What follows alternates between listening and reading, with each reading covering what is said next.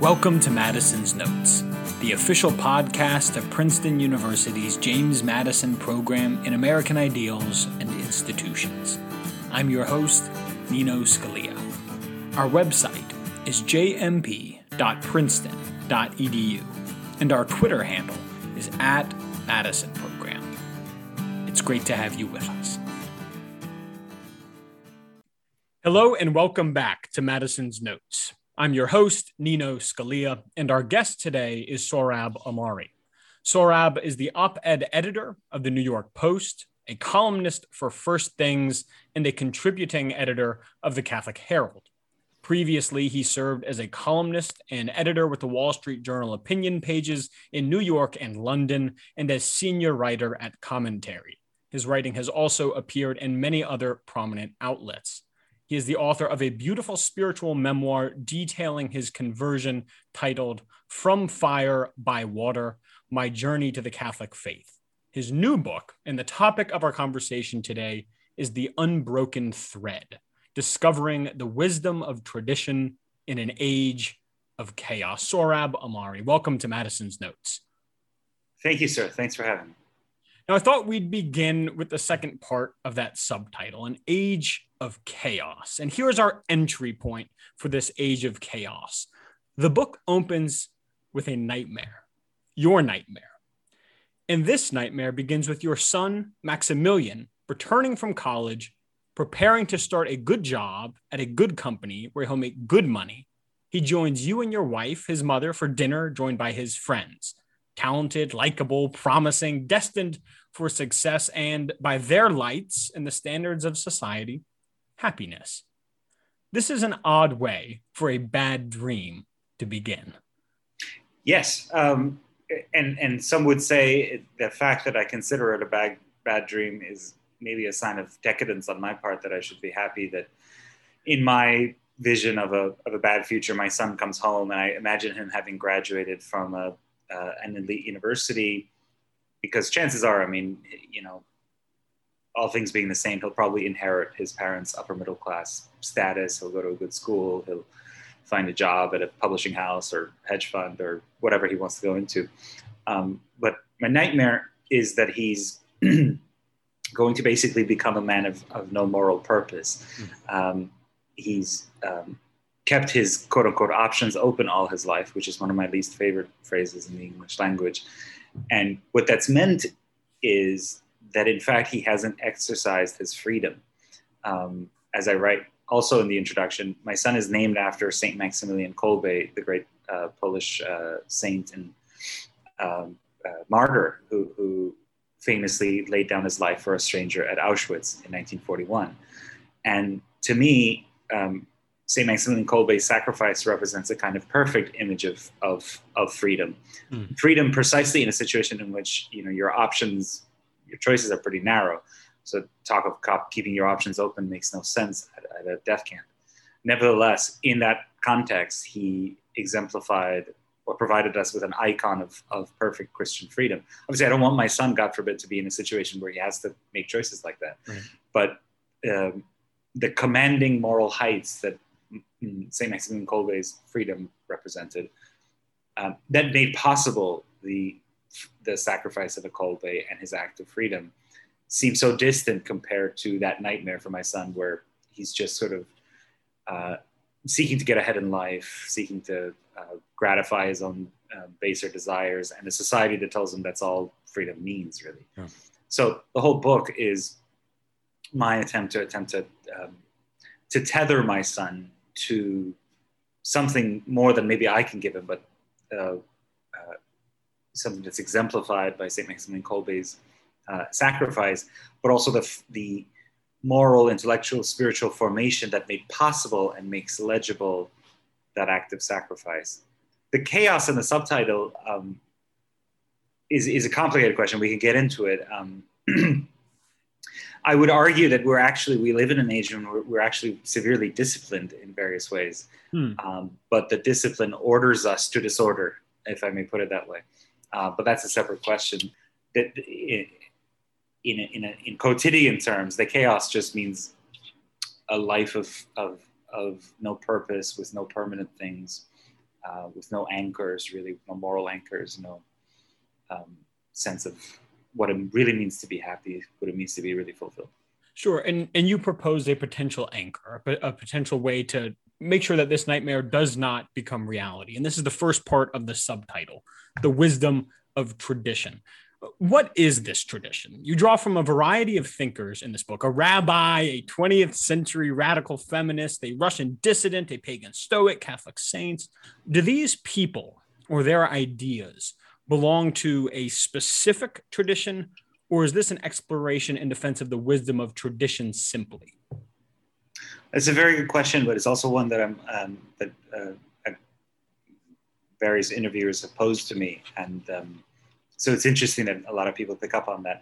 Um, uh, so, as a Catholic, I I obviously uh, uh, revere something called tradition with a capital T, mm-hmm. which is the Church's tradition. It's one source of authority alongside in sacred scripture, alongside the living magist, you know, papal magisterium.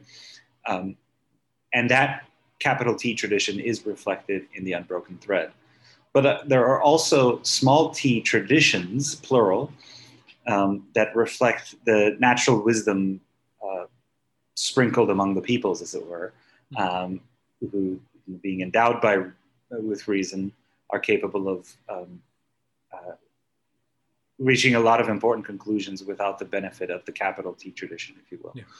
Um, and although the figures represented in the book, as you pointed out, um, are quite diverse, or disparate, you might say, um, I argue, and I think readers will see that there is a there is a thread that unifies them all together. Um, Rabbi Abraham Joshua Heschel, Saint Augustine, uh, Alexander Solzhenitsyn, uh, Andrew Dorkin, even um, in all in the book, as I draw on these thinkers, um, each of them stands for somehow the same idea, although in different dimensions of life. And that idea is this, that um, that uh, we find true happiness in accepting various limits, restrictions, uh, forms of authoritative guidance that are associated with pre-modern traditions. And that the loss of those traditions paradoxically leaves us less free. So for example, Rabbi Abraham Joshua Heschel is kind of the obvious case and easiest to discuss. Um, I use him for a chapter in the book titled, um, Why Would God Want You to Take a Day Off? And of course, it's a defense of the Sabbath. And the Sabbath, obviously, on surface, especially to a lot of modern people, looks like a um, an imposition on our lives. You what? There's one day of the week when you when you can't do what you want, you can't shop, you can't work. Uh, what's up with that? Um, but as we see in in as as it, as the idea works out in the chapter, in fact, Sabbath restrictions are a source of inner liberty, as Rabbi Heschel said that. Um, it's it's okay to spend, you know, six days a week seeking after material goods and, and economic well-being and prosperity. Um, but those goods overwhelm the whole of man and woman mm-hmm. when they when there's not a seventh day during which you make peace with your neighbor, economically speaking. You don't uh, uh, pursue the same kind of acquisitiveness that defines the rest of your defines the rest of your life. And the loss of the Sabbath tradition in, in the American tradition, which Sabbatarianism, the idea that the law should hallow one day a week uh, as a day of rest and, and worship, the loss of that Sabbatarian tr- tradition, although it was so, sold to us as liberation, in practice, it's just meant that we're more harried, especially for working class people. It means they get to spend less time with, with family, with relatives, with uh, children. Um, and so we see this same paradox, which my friend Patrick Deneen also documents in his book, uh, uh, kind of theorizes, right. that the loss of traditional limits uh, paradoxically leave us less free. Yeah. Um, I should point out, just, just for readers or viewers of this podcast who, who, who don't know about the format of the book, sure. Be, yeah. because I'm not a I'm not a theologian, I'm not a philosopher, I'm, I'm a journalist and a storyteller, I wanted to guide my son and hopefully the reader to this to this wisdom. Um, But instead of me sort of banging on about it in my own voice, um, I decided to pose twelve questions, uh, twelve questions that one way or another poke holes in some of our modern certainties, or they're unasked questions that our civilization says, you know, science or technology have supplanted the need to even ask these questions or right. made them um, obviated the need to ask these questions. Um, in fact, they're still pertinent to our lives, is my point. And I explore each through the life of one great thinker. Mm-hmm. And um, so I think, in, in a way, I kind of created my own genre, and it's been uh, it's been fun to do that. But it also means that the book doesn't hit you thick with philosophy, you're, because each chapter is biographical. You're introduced to the life of one person, their historical, his or her historical context, and then um, the ideas are worked out through the drama of that person's life, with a beginning, middle, and end. So there's a there's a narr- strong narrativistic element to each chapter. Yeah, it's also a very humble way uh, to write the book, which was striking to me, and effective, I think, in drawing the reader into it. If if you if a reader were to open the table of of contents and just see a series of twelve statements, they might say, I'm familiar with Sohrab Ahmari. He's just telling me what he thinks. But this is different. It draws you in. I, it's almost like an invitation to your son, to Max, and to any reader, to join you in this conversation and explore these things. Mm-hmm. Now, I'd like to explore a few of those questions uh, with you before I pose a few questions of my own to you. And I'd like to start with the sixth question. What you say is, quote, perhaps the biggest question that diverts modernity from the great stream of traditional thought. End quote. Does God need politics? Tell us about this question and why it's so important. So just to first uh, rule something out, because I know uh, if, if there are professional theologians watching us, they would say, God doesn't need anything. and, I know, and I say that in the chapter. Yeah. Um, um, um, but uh, he doesn't need anything, but I argue that um, the God of the Bible seeks to transfigure everything about us, and that includes the incarnational God of the Bible seeks to transfigure everything about us, including our our cities or our yeah. political lives. And um, obviously, the uh, the where that diverts with modernity is is uh, uh, at least one very prominent uh, modern strand of thought says that um, questions about the ultimate meaning of life or the highest goods of human life um, don't belong in the sphere of politics, that the politics is about mostly matters of sort of secular concern, how much taxes we pay, or, um, how should we organize our health systems, or when should we wage war? And um, people with diverse accounts of the highest good of life can hash those out uh, privately, but that the public sphere ultimately should be kind of neutral ground between these rival accounts of the highest good. Um, And through the chapter, which was explored through the life of Saint Augustine, I argue that it's impossible actually to, to neatly separate those, that um, one way or another, uh, what rulers or political communities believe is the highest end of human life will impact their secular or temporal decisions that they make. Um, so not only is that neutrality impossible, but um, uh, the illusion of neutrality is, is um, somehow harmful as well. Hmm. And um, So I give a kind of, a, a, you know, uh, without saying so in the chapter explicitly, I, I, I give a case for, um, frankly, what people today call integralism. Um, I use the phrase political Catholicism or political Christianity more, that, um, that the Christian faith um, has public political dimensions, uh, or excuse me, the Catholic faith. Uh, I don't know about that. I don't think it's true of other denominations, but the Catholic faith has public political dimensions and makes demands on the public square um, um, that uh, can't easily sort of be relegated to a private sphere. Mm-hmm. Could the um, title of that chapter, Does God Need Politics? Could the question almost be reframed and say, uh, does politics need God? And the answer is yes, politics will always have a God. Yeah, yeah. I mean, I wanted to get at, uh, an, a, and I get to it in the chapter, I wanted to get at the idea that um, uh, that uh, a God who is an incarnate God, who makes himself present in the history, first of all, of his, um, uh, his chosen people, Israel, and then in a kind of universal way uh, through the through the incarnation and the, and the cross, can't then be... Um, Be, be relegated to a private sphere, mm-hmm. because he, but in in in entering our city, he has essentially sig- signaled that he wants to transfigure our cities. And so, if there's an incarnational God, then then um, that will have uh, public political dimensions, because we're not just, um, as human beings, we're not just private individuals. We also have these kind of political communities and, that are definitive of us. Mm. Um, and so I do. I, I wanted not, not just to say that God, that politics needs God, because that still could, um,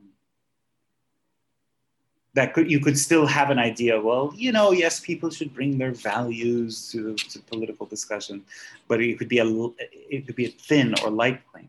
But the idea that a, a, a an incarnate, an incarnate God would make public demands of us, um, and if, if, if if he exists and if he's revealed himself uh, in history in the way he has, then, then those demands cannot be sidestepped.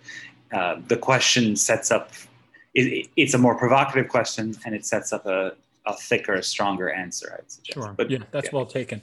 Um, you posed the question, what is freedom for? And the modern reader sees this, and perhaps especially the mod- modern American reader sees this and responds, finally, an easy question. Freedom is for whatever I choose, to be who I want, worship how I want, read what I want, live where I want, love how I want.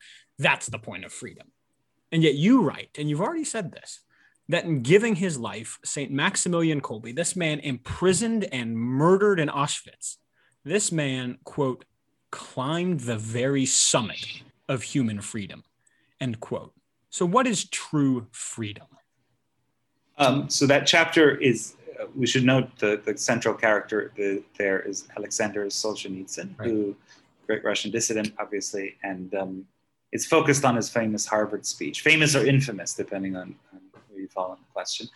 Um, it, it, as you know, obviously he obviously he detested Soviet communism and had ex- right. escaped the Gulag, had served time in the Gulag nearly a decade.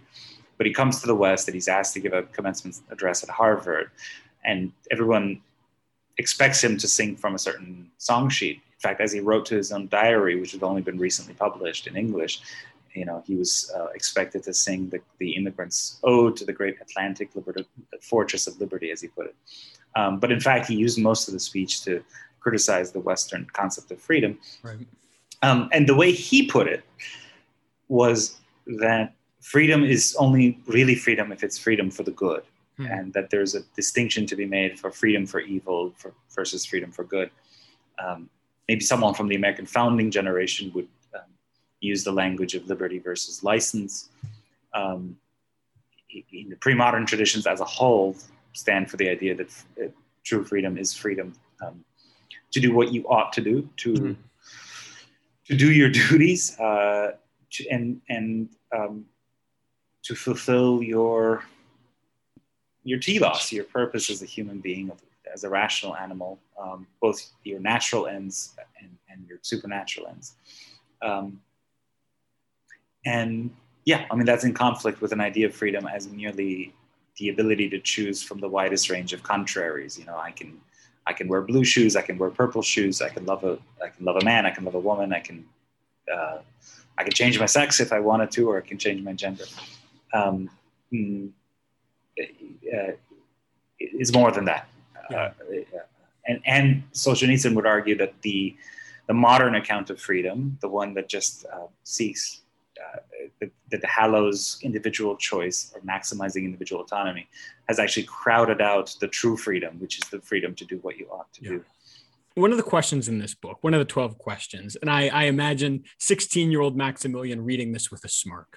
How must you serve your parents? And you, of course, explore- I would write that. I'm surprised it wasn't the first question. Is that- you explore that question in the book, and it's an important one. Um, and I encourage people to visit, uh, to, to read the book and, and hear you explain it. But I'd like to flip it actually in our conversation, because its inverse is obviously a driving factor in your decision to write this book. What does a parent owe to his child? In a word, posterity. I mean, mm-hmm. this is a, um, uh, uh, an anxiety, the anxiety that in, uh, impelled me to, to write the book is the, is the anxiety of posterity, of, um, how am I um, forming my son? Um, and posterity and formation, parental formation, obviously behind them lies a much more elemental force, which is love. Mm. So parents owe their children love. and the basis of Confucian filiality, because that chapter is explored through who else, if you're going to talk about filial piety, than Confucius.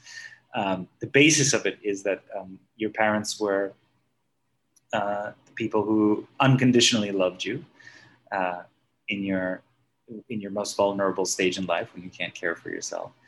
And in that way, they nurtured your moral imagination in a way that then, uh, in a sound political order, in a sound familial and then political order, then ripples out to your wider community and ultimately to a, an entire political community. Um, and that's why filiality is an important uh, social value. Yeah. Um, but as you say, it's it depends on It depends on love of parent and child, which isn't actually always present. And yet, nevertheless, filiality norms across civilization, including you know, the Mosaic filiality norm, doesn't make uh, an exception for parents who didn't love, which makes mm-hmm. them very challenging. And in, it, I think um, I'd argue that that's the chapter that a lot of readers will got, um, kind of wrestle with the most and maybe disagree with the most. Certainly my editor, in, uh, you know, uh, including the copy editor of the book, was like, wait, this is... How? How can you love bad parents? Huh. And it's a very difficult, it's a difficult question to answer because yeah. it's awkward because, I mean, I benefited from relatively good parents. I think you did as well. But there are people who have terrible parents. And yet, you know, the commandment to honor your mother and father, uh, the Mosaic one, which is also in kind of Confucian account, uh, doesn't make exceptions for, for bad parents. Like yeah. you can not honor them. It's very difficult.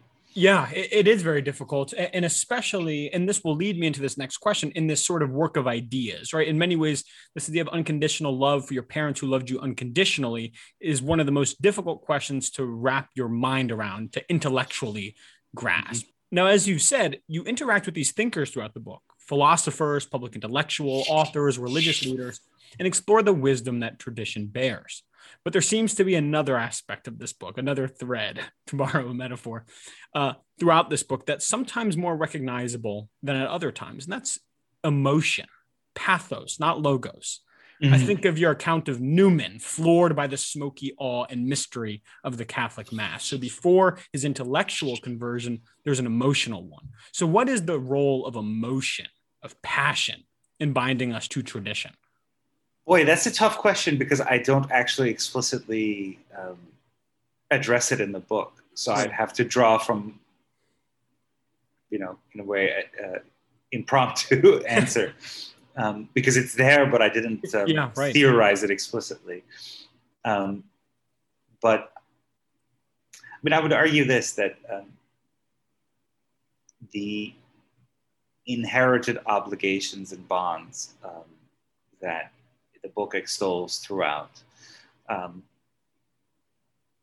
are impossible without emotion, are impossible mm-hmm. without, uh, um, uh, not emo- not just, I, mean, I think when you say emotion, people think um, sentimentality or something, but a sense that, um, uh, you know, if tradition is ordered continuity, and I'm going back to logos because it's it's, maybe it's a com- more comfortable place, but if tradition is ordered continuity and it's these things that have been handed down to you and you're somehow called to hand on to the next generation, um, what is the what is the attraction of that at, at the level of emotions? I would argue that tradition as a whole, the, the emotion I associate with them is comfort and safety, actually.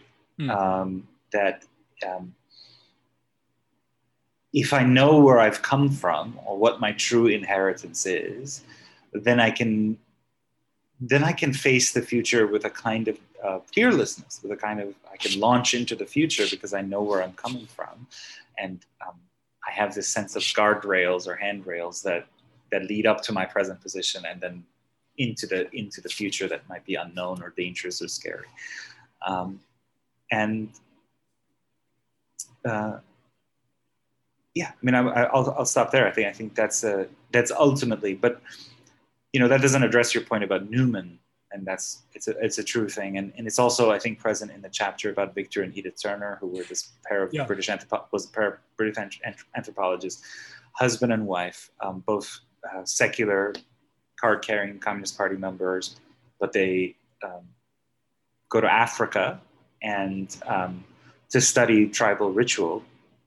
And they find themselves um, in touch with, as Victor Turner put it, with this sense of uh, of of a of a deeper, being more deeply in touch with the human condition, tinged with transcendence, as yeah. he put it, that he found in African ritual, and then again he found it in the Catholic Mass, and it prompted him ultimately to convert to Catholicism. Yeah. Him, him, and Edith Turner.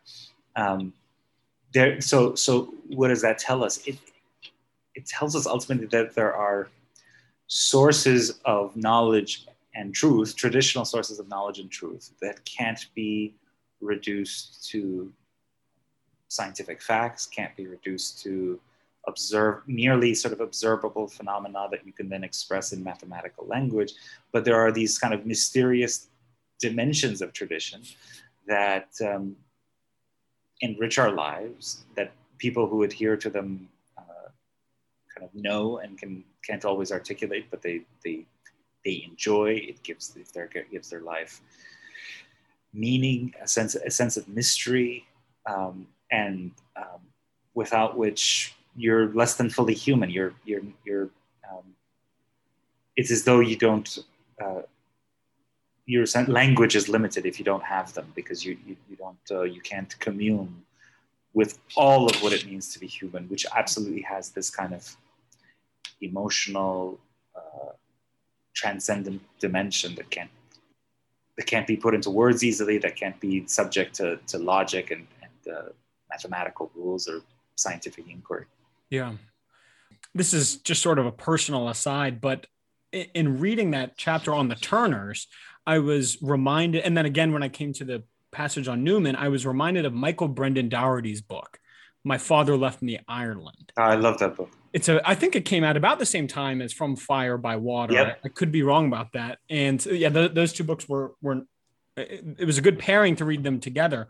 But Michael Brendan Dougherty shares this experience of um, he's with other young men and women, and they're in a pub, if I remember, and some people were trying to get them to sing old Irish songs. Mm. And they had this hard shell of cynicism that wouldn't let them do it. Um, and I think of... And him my, especially as an American Gen Xer. Ex- exactly. He's resisting it the most. I love that passage. Yeah. Yeah. yeah. And, and so it, it, it reading the account from the Newmans and the Turners that you share, this hard shell of cynicism makes it so difficult to get yeah. in touch with that emotional, passionate side of, of tradition. There's um, a wonderful passage in that. We're, we're now we're talking about a different book, but um, just as a, as a, I don't know if Michael will hear this, but I praised that book to no end, and, and in reviews and elsewhere, but there's a part where, oh, it's very touching because his parents quite, never quite, um, settled together, so his, uh, you know, his father ultimately doesn't doesn't end up living with his mother and him, and but they're in a bar in in this where somewhere in Ireland, and, and the, the two parents are smoking and they're drinking beer, and young Michael is watching them, and he says, "I wish the smoke from your cigarette," meaning the dad's cigarette, "would lasso her," meaning his mom, so that they would stay together. It's very touching. I mean, and as what a testament to his gifts as a writer. Yeah. That, yeah, that's beautiful. Returning to your book. Yeah. Uh, Let's talk about Michael. I'm kidding. Right. But, um, and I'm sorry, this is, this is a similar question in some ways to my last question uh, about the emotional side of tradition. It's something that's not there explicitly in the book, but is there implicitly, and that's tradition in place. Um, so like I said, it occasionally surfaces. So for example, your comment about children potentially moving closer geographically to their parents, yeah, um, yeah. but there's not an extended treatment of place or country. What do you hope for Maximilian's relationship to his country? And more, just more generally speaking, what is the relationship between patriotism and tradition? That's funny. Most people ask, they ask the question that you just said, they would say, you know, you're a traditionalist, and yet the book has a kind of cosmopolitanism to it. Um, so we you know, swing back and forth between tribal Africa and, and uh, uh, Stalinist Russia, and then you know uh, twice in Weimar Germany, and then to Rome during uh, Nero's reign.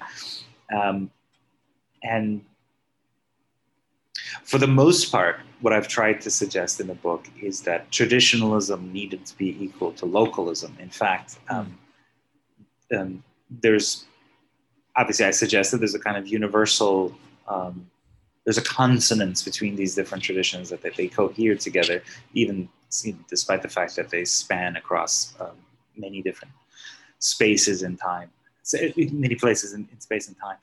Um, and yeah, I mean, it's a very difficult question because we live in a country that's very, is almost genetically anti-traditional. In, mm. It is in its restlessness, um, um, in its um, uh, design almost to sort of, uh, where it prefers dislocation, it prefers um, uh, kind of dynamism and movement in a way, in ways, by the way, that is, there are so many things about that are attractive about that, that, that serve important human goods. I, I don't deny it. Um, But um, it's a good question to ask that I that I haven't resolved, is how to how to relate the world of tradition that I've tried to portray in the book to the American context, because um, you know, various strands of Christianity that um, took root here, that are predominate here, um, they have their traditions, but they're at least outwardly in how they speak about tradition, they're anti-traditional. Mm. Um, certainly in sort of the, the Enlightenment uh, philosophy, insofar as it informs uh, the political order, is, is again, kind of anti-traditional, opposed to traditional authority, very individualistic or individual autonomy maximizing. And so those two are in tension. Uh, I don't know how, how Max will, Max will have to resolve it as a political actor.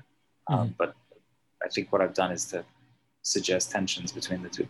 You're a convert in perhaps two ways for the purpose of this conversation, to the Catholic faith, and a convert, if I can put it this way, to the embrace of this tradition, right? Born in Iran, became an atheist, a Marxist, a rootless small L liberal globetrotter, now a Catholic and an advocate of a return to tradition.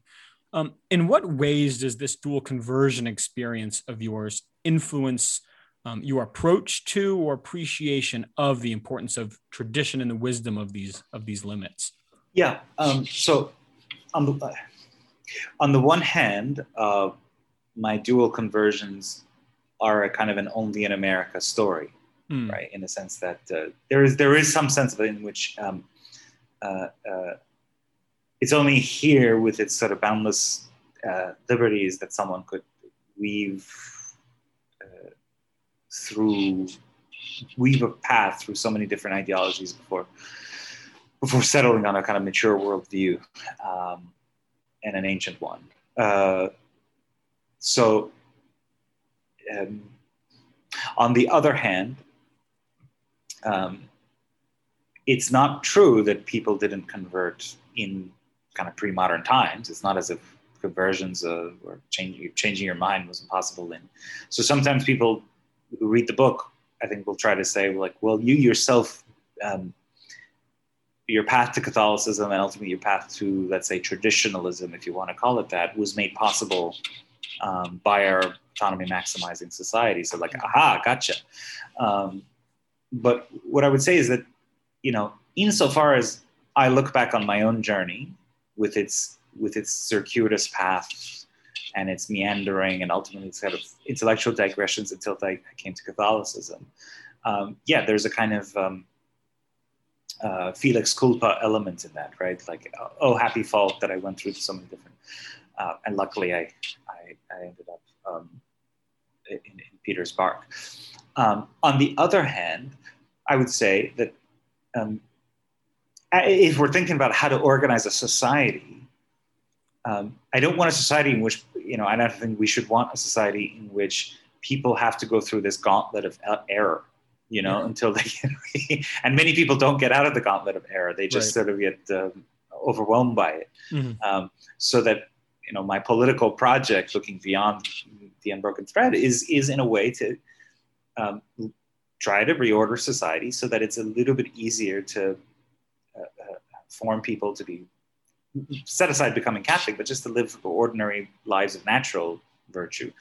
Mm. Um, so, um, yeah, I mean, I, I so the, my kind of biographical digressions and, and journey, um, I take a kind of personal joy in it, yeah. I, I, I, looking back on it, and, and I sort of give give thanks to God that, um, and I, there's there are other people who have the same experience, I know, where um, mm.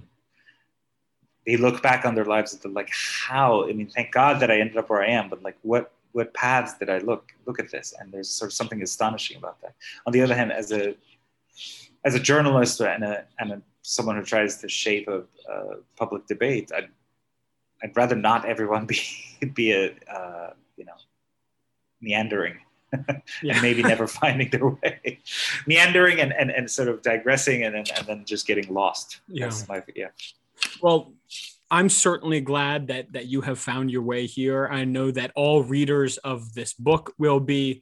Sohrab, there is so much more that I would love to discuss with you, but uh, we are unfortunately out of time. Our guest today has been Sohrab Ahmari. We have been discussing his wonderful new book, The Unbroken Thread: Discovering the Wisdom of Tradition in an Age of Chaos. Sohrab, thank you so much for joining us today on Madison's Notes. I enjoyed that so much. Thank you very much. There you have it, Madisonians. Sohrab Ahmari on The Unbroken Thread. I put links in the show notes to both The Unbroken Thread and Sohrab's spiritual memoir, From Fire by Water. They're both well worth your time. There's not much else to add today other than I hope you'll be sure to leave us a five-star rating on iTunes and recommend the podcast to your friends and family. I hope you enjoyed today's conversation as much as I did, and I hope to have you back with us next time, here on Madison's Notes.